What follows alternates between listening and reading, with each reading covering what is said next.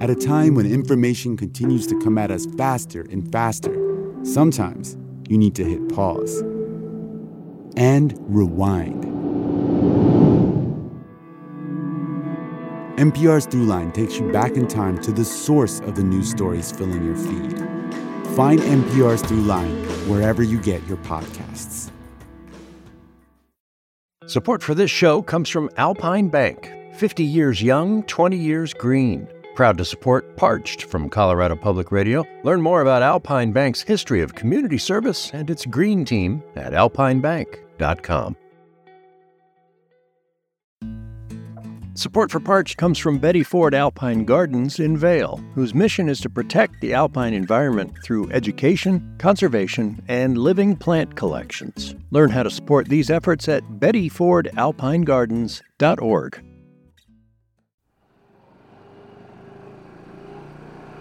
I'm riding shotgun in an off roading vehicle. It looks like a souped up golf cart made for steep dirt trails instead of putting greens. James Eklund is driving. He's a tall guy wearing a collared shirt and a fancy, clean, off white cowboy hat. We're driving across grazing fields for cattle. It's fall, and the trees shimmer orange and yellow in the wind. Mountain views surround this ranch in western Colorado. James hops out to unlock a metal gate. And then suddenly, we're surrounded by cattle. These are uh, black Angus, mostly.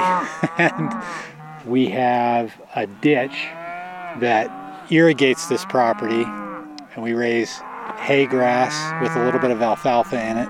When I look at the ground right now, it's pretty green, and that's because of the water that's flood irrigating? Yes, uh, we try and hit our dry spots as efficiently as we can, but it is flood irrigation. Over the last few episodes, we've been thinking about what cities can do to use less water. And that's important and empowering for those of us who live in those cities. But here's the reality.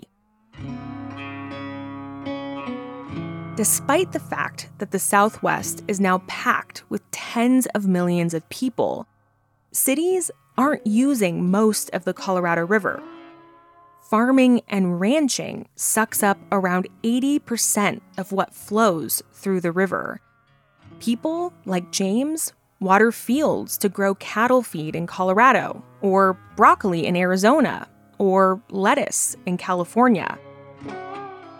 More than 5 million acres spread across the southwest and into northern Mexico use up the majority of the Colorado River if you draw a line down the middle of the country, pretty much like smack dab through the middle of Kansas and Nebraska, that's the 100th meridian. And everything to the west of that line has to be irrigated in order for it to grow. So that's why I'm here. Surrounded by Black Angus in Collbran, Colorado, to talk to James on his family's ranch. If there's any chance of us getting out of this water crisis, farmers and ranchers will need to be the biggest part of the solution. It's likely they'll need to use a lot less water.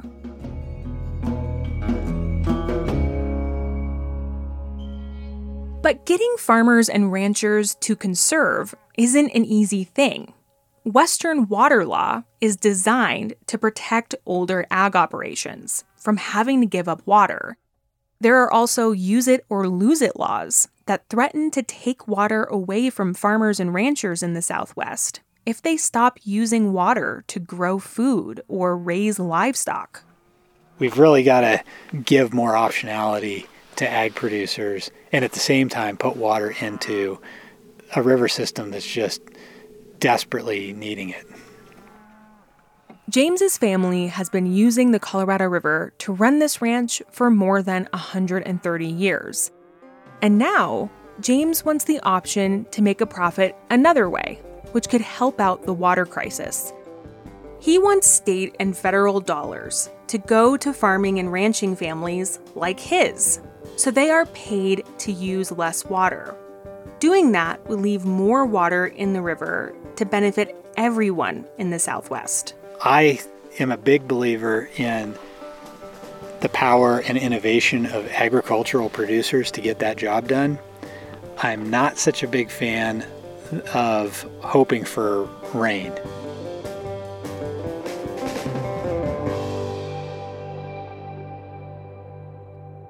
But the Colorado River is the foundation southwestern agricultural communities are built on.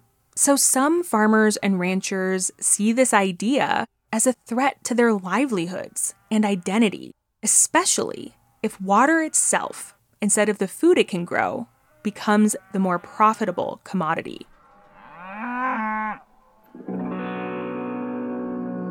From Colorado Public Radio, this is Parched a podcast about people who rely on the river that shaped the West and have ideas to save it. I'm Michael Elizabeth Sakas. We use the Colorado River to grow a lot of food. Farmers and ranchers here are nourishing people across the country and the world. Here, farmers can grow alfalfa in the desert year round. That goes to dairy cows.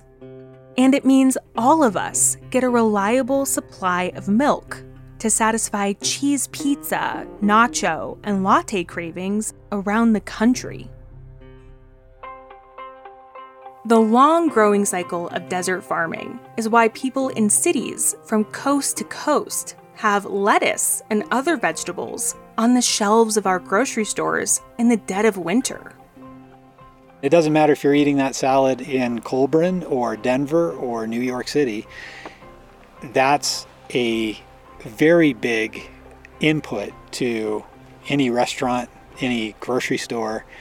You can imagine going to your local grocery store and not being able to get iceberg or romaine or arugula, green leaves to eat so, the vast majority of Colorado River water goes to our plates.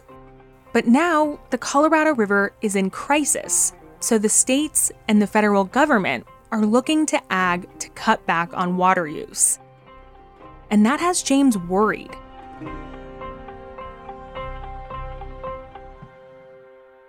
If this water crisis gets bad enough and Lake Mead, the country's largest reservoir, continues to plummet, James is afraid families, like his, will be forced to give up their water.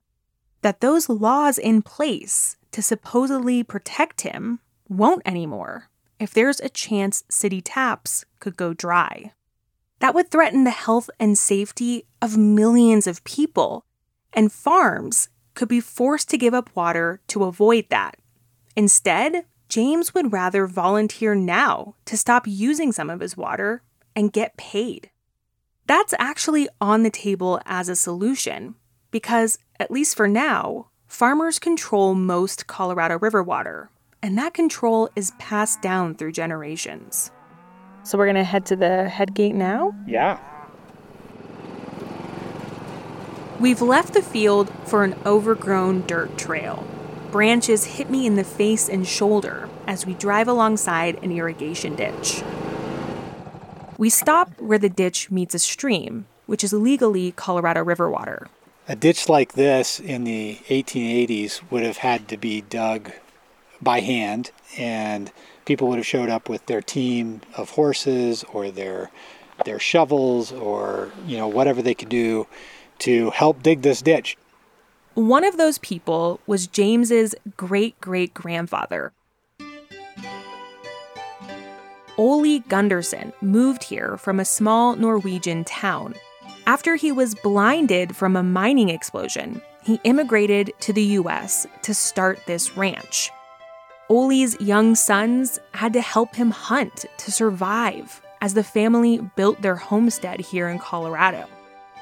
My grandfather would carry the musket, and then he would get down on all fours, and his boys would lay that musket across his back and shoot the elk. So I think it's a great story. This story about great great grandpa Ole helps explain why most Colorado River water goes to farming and ranching.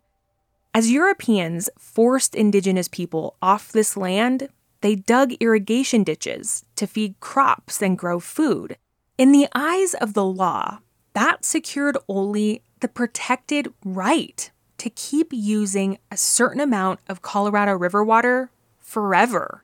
These are the laws that shield some farmers and ranchers from having to give up water in the face of climate change. So if Ole comes into this valley where we're standing and puts his shovel in any of the creeks around here, then he has an 1888 water right.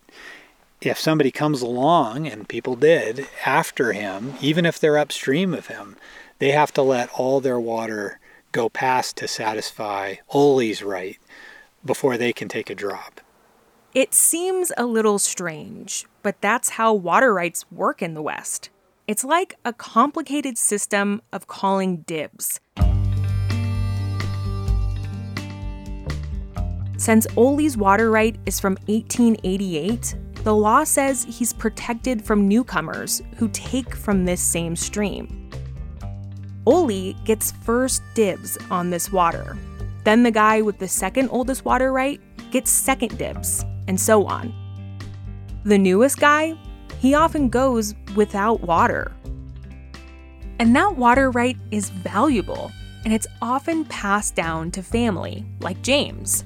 You turn the water out of the ditch, it floods the field, and then you plug that hole that you created in your ditch and move down a, a little ways, and you pop another hole and you you flood another section of your field.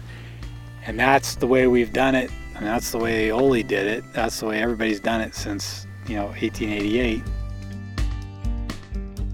But what if 130 years later, in the era of climate change, James started to use that water another way?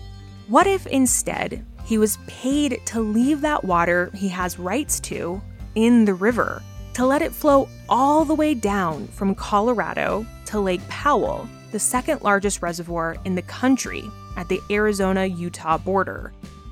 Together, Lake Powell and Lake Mead downstream work as a water bank for the entire Southwest. That water savings account protects tens of millions of us from dry years. So, in order to avoid the contents of Lake Powell declining to a crisis level, we need to put water in that bucket. This is a manner, a mechanism that can actually change the levels of that reservoir.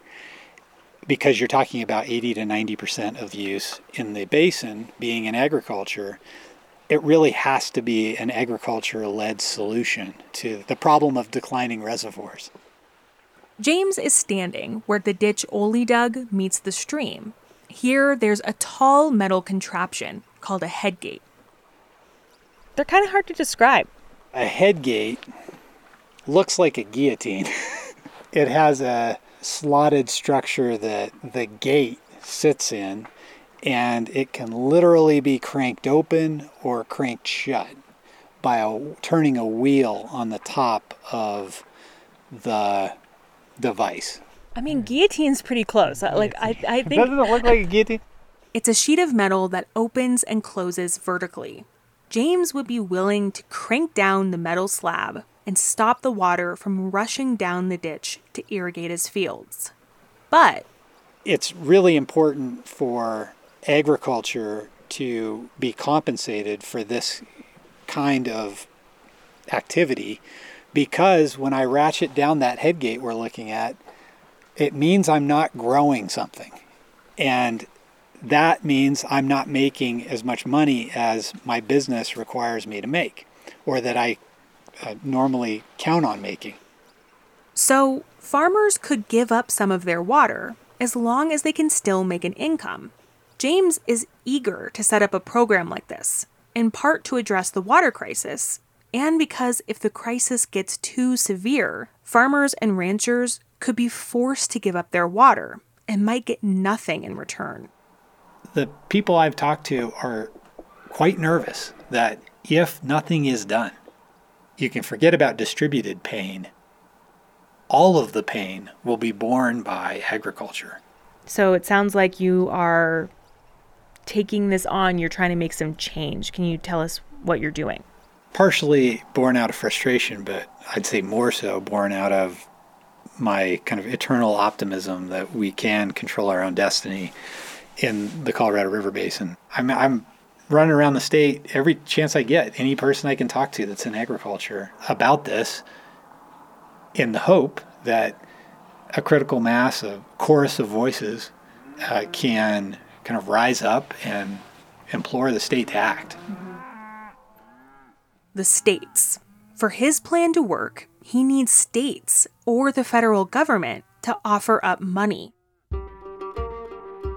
Over the last several years, Colorado, New Mexico, Utah, and Wyoming have been considering it. All of them would need to agree on it to move forward together. James has been trying to help them along. He started a petition and set out to get farmers and ranchers to sign up and show the states that they want a program like this. There was no forum that the state was continuing for me to go make my case at a podium or at a conference. So I just came up with an instrument on my own. And that petition is uh, hopefully being circulated around. I would count it a massive success if, even if not very many people sign it, that it spurs the state to act. That's the point. And I hope that's the case. One place that James went to drum up support is a farming and ranching mainstay in my home state, the Colorado State Fair.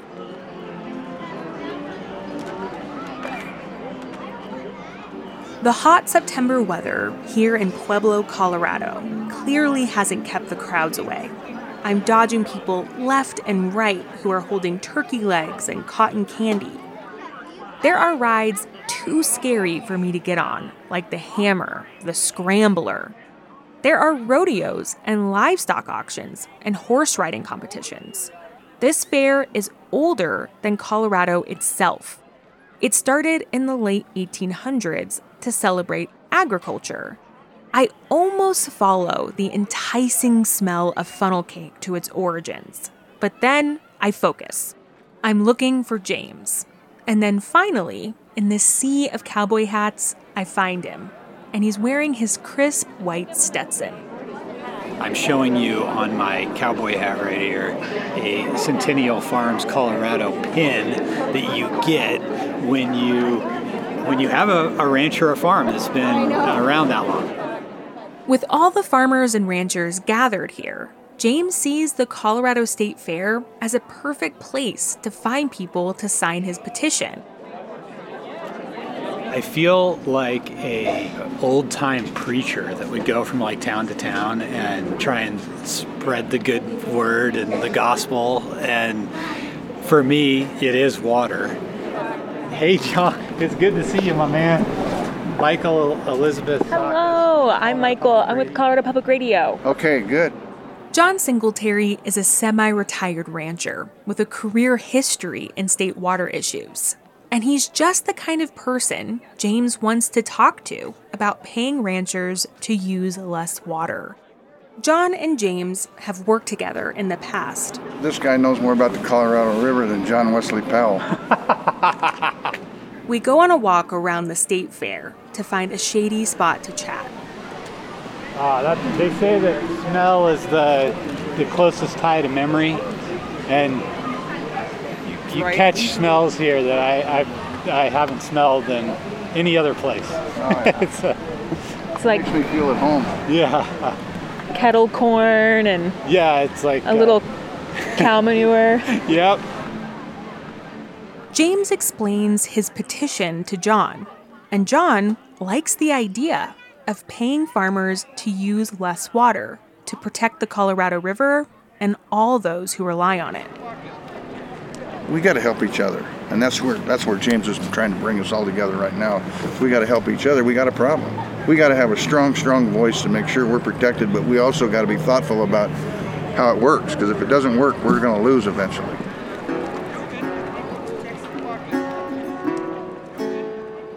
James has been pushing for this program for years. Long before his petition, he did it on a stage bigger than any you'll find at the state fair. See, James is not just a rancher, he's also a water lawyer, and he used to be Colorado's top water policy official. Several years ago, he was in charge of working with Colorado's neighbors to figure out how the states could use less water.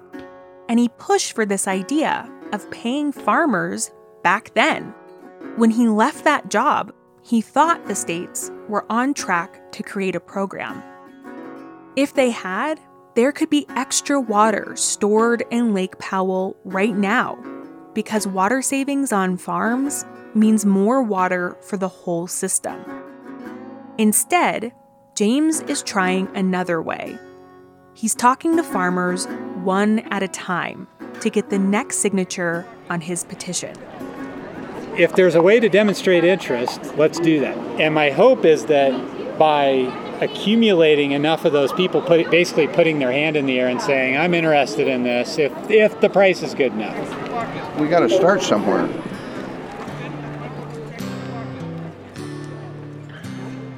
But doing something that could change the economics of farming in the Southwest is creating tension among farmers themselves. That's after the break.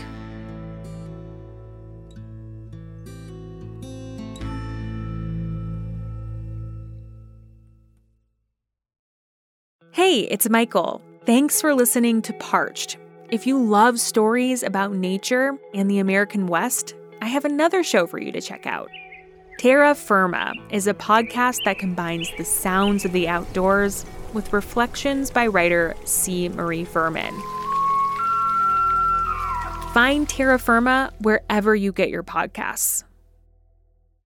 Support for this show comes from Alpine Bank, 50 years young, 20 years green. Proud to support Parched from Colorado Public Radio. Learn more about Alpine Bank's history of community service and its green team at alpinebank.com.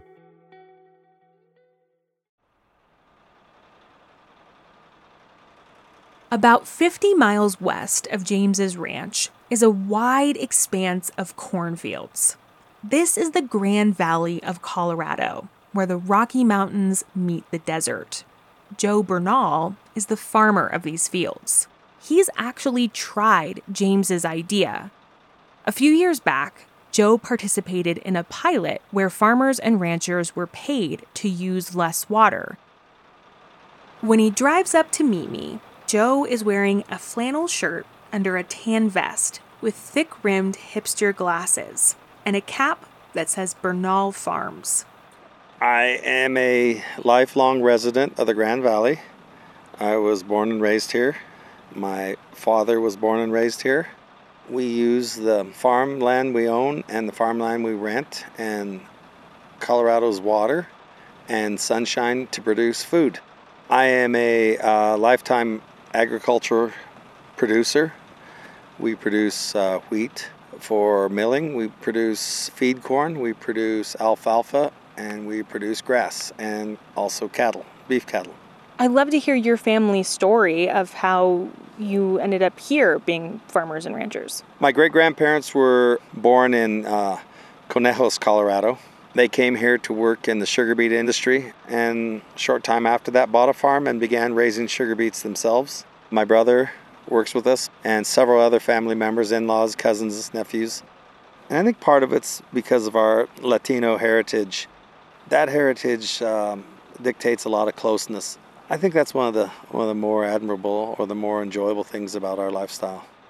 Joe says it was never a question for him whether or not he would keep the family business going. He says farming is the one thing he wants to do. This gorgeous fall day is a harvesting day.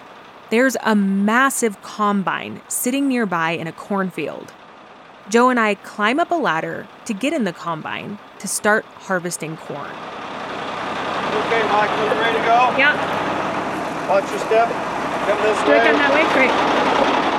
Joe helps me get all my stuff up into the passenger seat. Okay, what can you hand me? You can grab that. Sorry. Okay. And then maybe the water bottle, and I think I can grab the rest. Once me and all my reporting gear make it inside, Joe empties the corn he already harvested into the back of a truck.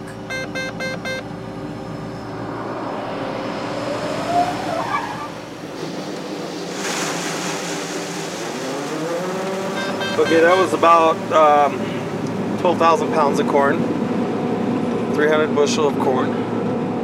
And what did you say it was going to be used for? This uh, uh, particular buyer is using it for beef production. Okay, this is going to be a really dumb question if you've never heard this song, but have you heard the viral It's Corn song? It's this little kid talking about corn and how much he loves corn. No, I haven't. What do you like about corn? It's cold.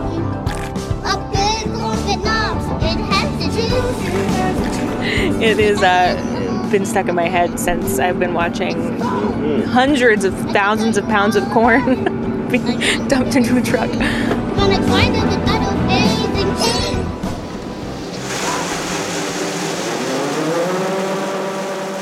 Once the combine is empty, Joe starts moving slowly through the field to collect another load.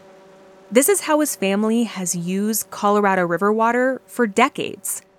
But just a few years ago, Joe agreed to get paid to leave some of his fields bare. That's called fallowing. Instead, that water stayed in the river. But he's cautious of what fallowing on a much larger scale could do to his community or any other agricultural community in the Southwest. We're proud of our community and, and we want to protect our way of life. And we want to have the opportunity to continue our way of life.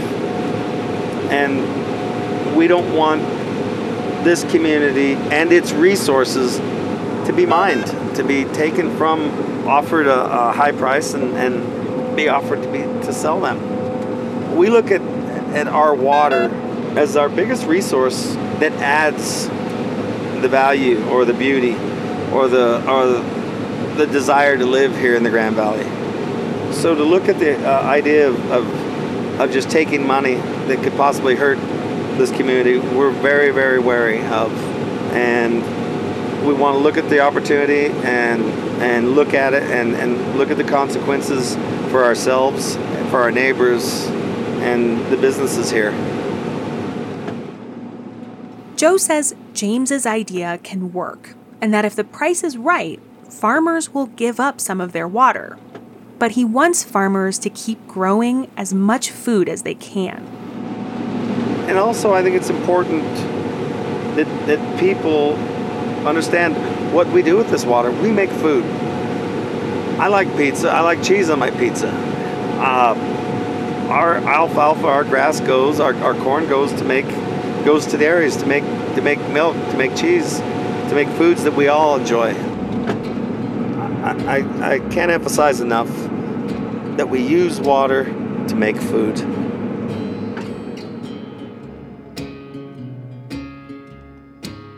Joe wants there to be careful rules on who can participate and how much water they can lease to try to lessen the impacts of farmland going dry and drying up economies in those communities. Because there are lots of other local businesses that rely on farming. Joe also emphasizes that the program needs to be voluntary, so each farmer can decide what makes sense for them. On the plus side, Joe says taking money to fallow fields would allow him to invest in his whole operation. Land improvement, irrigation system improvement, also maybe infrastructure. Those those opportunities could also come about if you were farming a little less ground.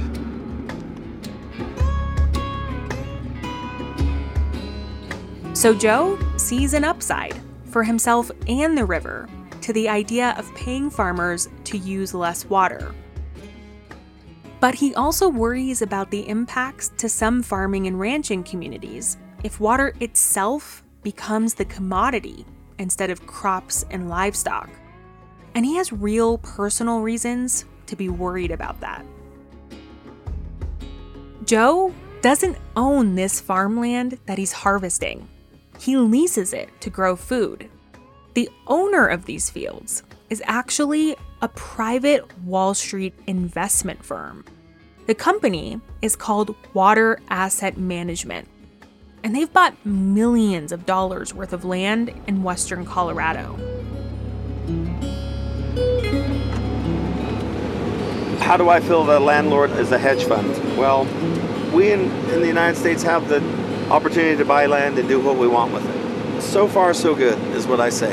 The thing that I will recognize about water asset management is they have kept large blocks of ag land in ag production. Most of the places, or all the places that they purchase here in the Grand Valley, are being farmed by local farmers. The company, Water Asset Management, is now one of the largest landowners in the Grand Valley. In an interview in 2020, the company's co founder and president called water a trillion dollar market opportunity. Their goal is to make farms more efficient so they can profit off leasing water they no longer need. On their website, the company says clean water is the resource defining this century, much like plentiful oil defined the last.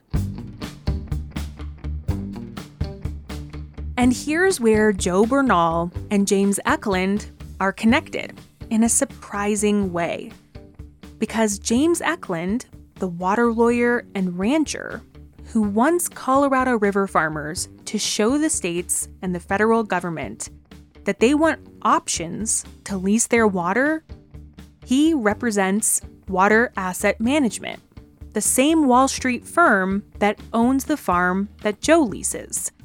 And the company is poised to profit off programs where they could lease their water in times of drought. Programs like the one James is pushing for. James, the rancher and water lawyer, has tried to convince Joe to sign the petition. But Joe doesn't like that James represents a company that sees profits in farm water.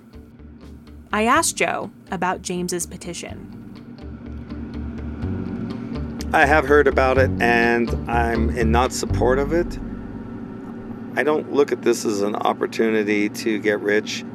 We look at this as an opportunity to uh, be participants in the solution of the crisis uh, on the Colorado River.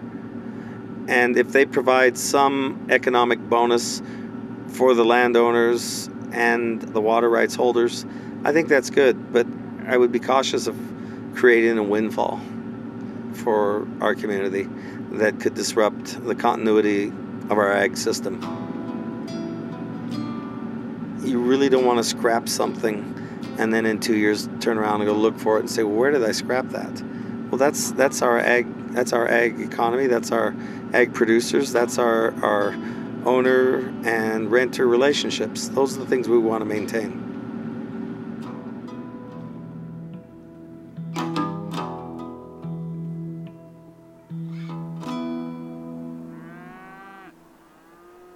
Back on James Eklund's family's ranch, we're sitting in wooden chairs on the porch as the sun is starting to set. I asked James about these concerns that Joe Bernal and others have about private companies like Water Asset Management buying up farmland to profit off water in times of drought. James says the company's goal is to keep agriculture in production. And if they can make farming more efficient, and profit off the water the land doesn't need, James sees that as an investment in the future of farming in the West and a safeguard for the rest of us who rely on the Colorado River. I guess my biggest beef with this whole criticism of me or water asset management is well, do you discourage do you want to discourage investment in Colorado agriculture as a sector? I don't think you would find any business leader, chamber of commerce, economic development official, or participant criticizing or trying to dissuade money from anywhere in America Wall Street, private equity, venture capital, you name it, angel investors, family offices, institutional investors like pension funds. And I hear, well, water is different. It's it's uh, you know farmland and water agriculture is different. Well, tell me how, and we can have that conversation. But you know, I'm sitting with you here on my ranch, and this is a business, and we have to operate it as such. If somebody wants to invest in this place, you better believe I'm going to have that conversation.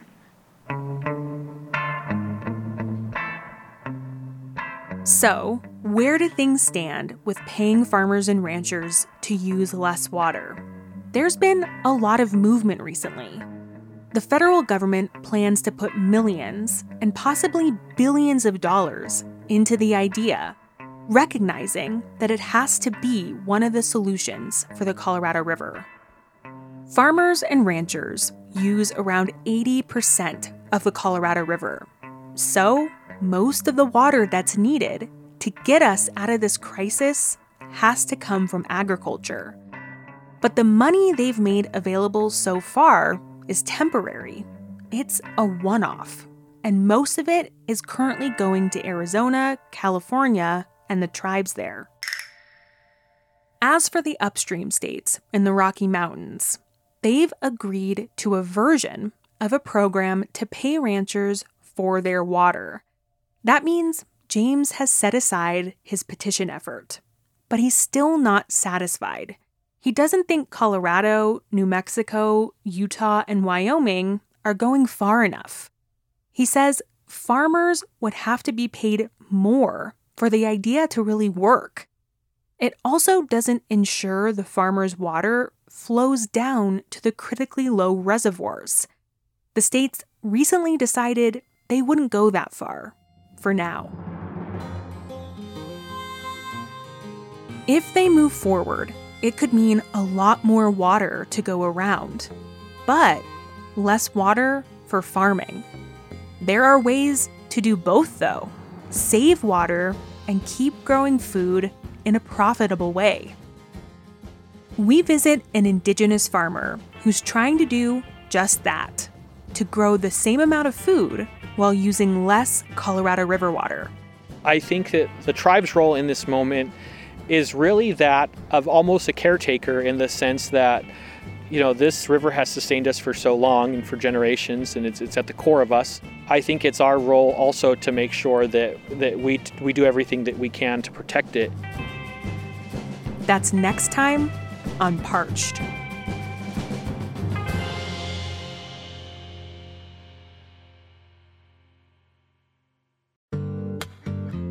Hey, it's Michael. Thanks for listening to Parched. I have another show I know you'll love.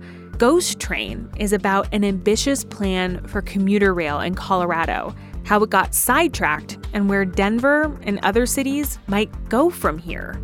It's a question facing cities across the country. Find Ghost Train wherever you get your podcasts.